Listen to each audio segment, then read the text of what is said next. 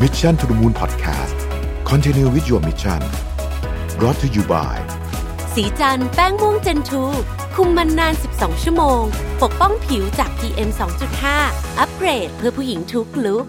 สวัสดีครับยินดีต้อนรับเข้าสู่ Mission to the Moon Podcast นะครับคุณอยู่กับประวิธานุสาหะครับผม วันนี้ผมเอาบทความจาก inc.com นะครับชื่อว่า wants to stop procrastinating in 2021นะ new research say just ask yourself the same four question and since science is involved นะฮะ maybe do a tiny bit of math นะครับคือว่าสรุปง่ายๆคือว่าหัวข้อยาวเหยียดเนี่ยจะเลิก ผัดวันประกันพรุ่งได้ไงโอ้โหปัญหาสุดคลาสสิกนะฮะเรื่องนี้เราคุยมาตลอดนะผมเชื่อว่าหนึ่งในสิ่งที่เราตั้งใจอยากจะทำมากปีนี้ ผมเชื่อว่าหลายคนอยากทำก็คือว่า ฉันอยากจะลงมือทำอะไรสักอย่างหนึ่งฉันต้องลงมือทำให้ได้ทำยังไงดีนะครับในบทความนี้เขาพูดถึงกระบวนการทางทางสมองนะแล้วก็วิธีการตั้งคำถามกับเราเอง อย่างที่เราคุยมาตลอดก็คือว่าจริงเราเนี่ยเราพูดตัวเองตลอดเวลานะฮะ แล้วก็สิ่งที่เราพูดกับตัวเองเนี่ยมีความสำคัญกับสิ่งที่เราลงมือทำเป็น action อย่างมากทีเดียวนะครับ ทีนี้คนจำนวนมากแล้วกันนะฮะมันจะมีคนประเภทหนึ่งที่ไม่ผัดวันประกันพรุ่งมีจริงๆนะผมรู้จักเพื่อนผมบางคนเป็นแบบนั้นแต่มีน้อยมาก ผมเองก็เป็นคนที่คือเอาไว่าง่ายๆคือ deadline นี่เป็นแรงบันดาลใจสูงสุดนะฮะคือคือใกล้ๆ deadline เมื่อไหร่ปุ๊บนี่แรงมาตลอดนะฮะแล้วก็มีคนเยอะเลยที่เป็นแบบแบบผมเนี่ยนะฮะซึ่งนี่แหละเราก็จะมาพยายามพยายามเปลี่ยนวิธีนี้กัน เพราะว่าการทำงานแบบ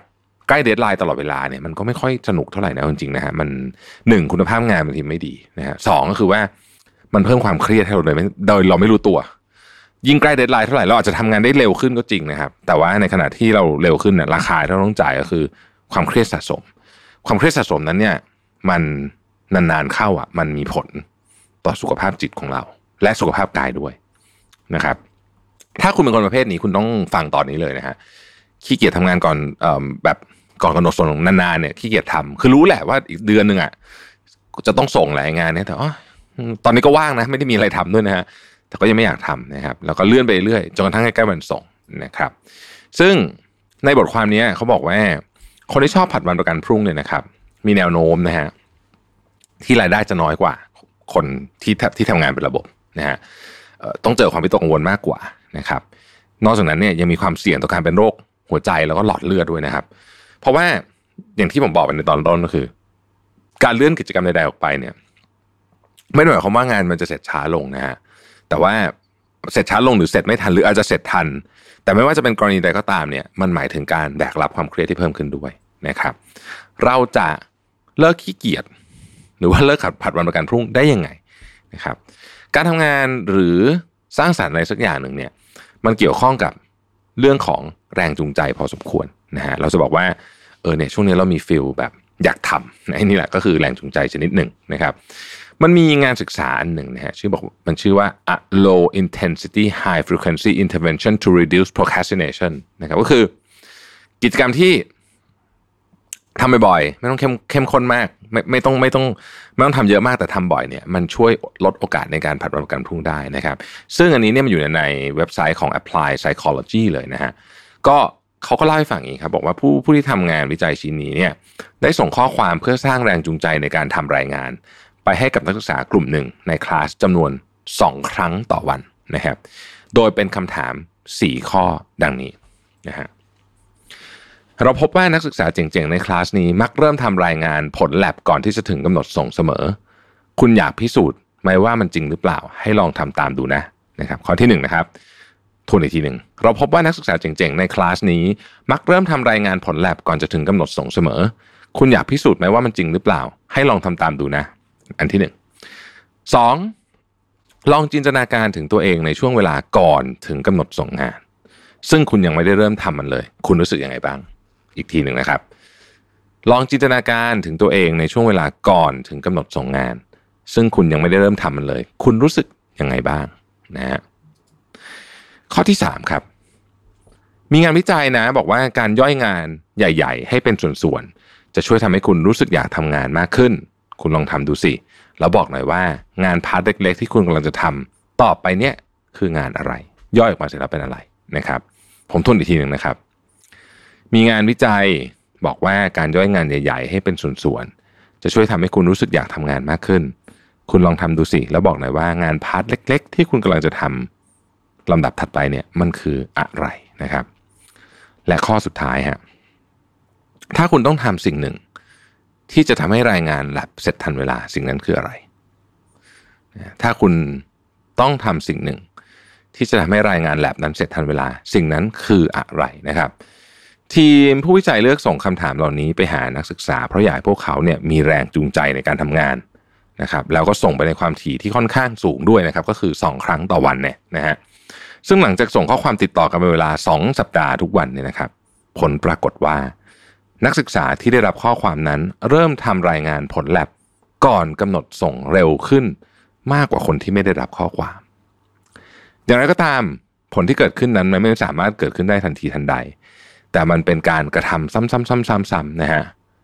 แต่จากผลลัพธ์ที่ได้เนี่ยมันน่าเอามาปรับใช้กับการทำงานของเราเหมือนกันนะครับ จริงๆเนี่ยระบบในองค์กรก็ทำอะไรแบบนี้ได้นะครับ จากงานวิจัยครั้งต้นเนี่ยทำให้เราพอจะได้ไอเดียในการสร้างแรงจูงใจให้ตัวเองบ้างแล้วนะครับ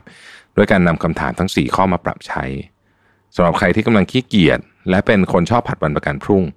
อย่ารอให้เดทไลน์มาถามหานะครับ มาเปลี่ยนแปลงตัวเองด้วยคำถาม 4 ข้อนี้กันดีกว่านะครับ อะถ้าเรามาเรียบเรียงเป็น general question จากคำถามเมื่อกี้นี้นะฮะจากคำถามเมื่อตะกี้นี้ ที่ผมทำอันนั้นมันเป็นของคนที่อยู่เป็นเด็กนักศึกษาที่ทำทำ lab ใช่ไหมแต่ถ้าเป็น general question เนี่ยคำถามคืออะไร general question นะครับ ข้อหนึ่งก็คือว่าคนที่ประสบความสำเร็จหรือว่าทำงานสำเร็จเนี่ยนะครับ จะทำยังไงถ้าเขามีเป้าหมายเดียวกับเรานะครับ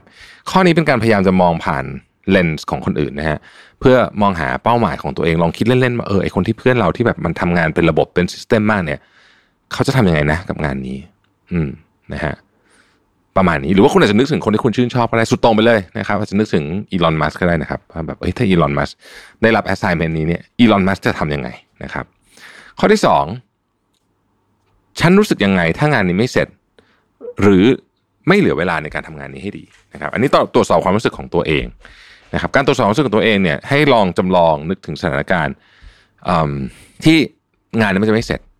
เราต้องปั่นจนคุณภาพมันตกนะครับคุณภาพตกจากมาตรฐานเรา เราจะรู้สึกยังไงเราเราเรารู้สึกไงการส่งงานที่เรียกว่าเป็นซับพาก็คือแย่กว่ามาตรฐานนะครับ หรือถ้าจะนึกไปถึงเยอะกว่านั้นก็คือว่าเราเสียโอกาสอะไรบ้างในการทำแบบนี้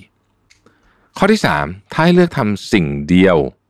ที่จะทำให้งานเสร็จทันเวลาสิ่งนั้นคืออะไร อันเนี้ย คือการหาขั้นตอนที่สำคัญที่สุดบางทีเวลางานมันเยอะมากๆเนี่ยเรานึกไม่ออกจริงว่าอะไรมันเป็นจุดคริติคอลอันนี้คือการบอกว่าอะไรคือจุดคริติคอล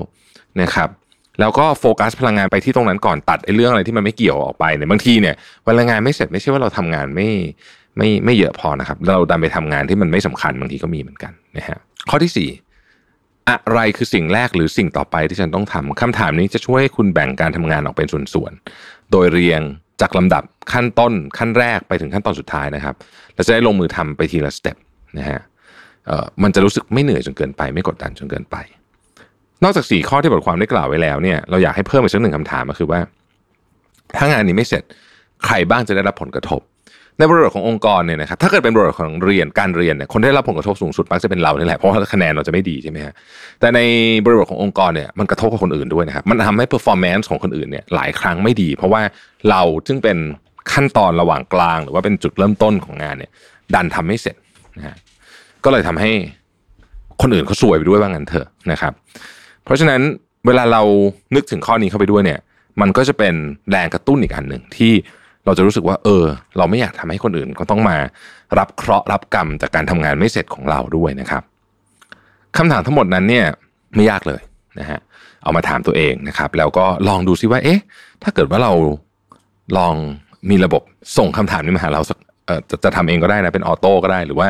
ทำหรือว่าจะใช้กันในทีมก็ได้เนี่ยนะครับสองครั้งต่อวันติดต่อสองสัปดาห์เนี่ยคุณลองดูซิว่าคุณมีความเปลี่ยนแปลงหรือเปล่า ถามสี่ข้อนี้ตลอดเวลานะเชื่อว่าเปลี่ยนแปลงแน่นอน นะครับ ที่สำคัญ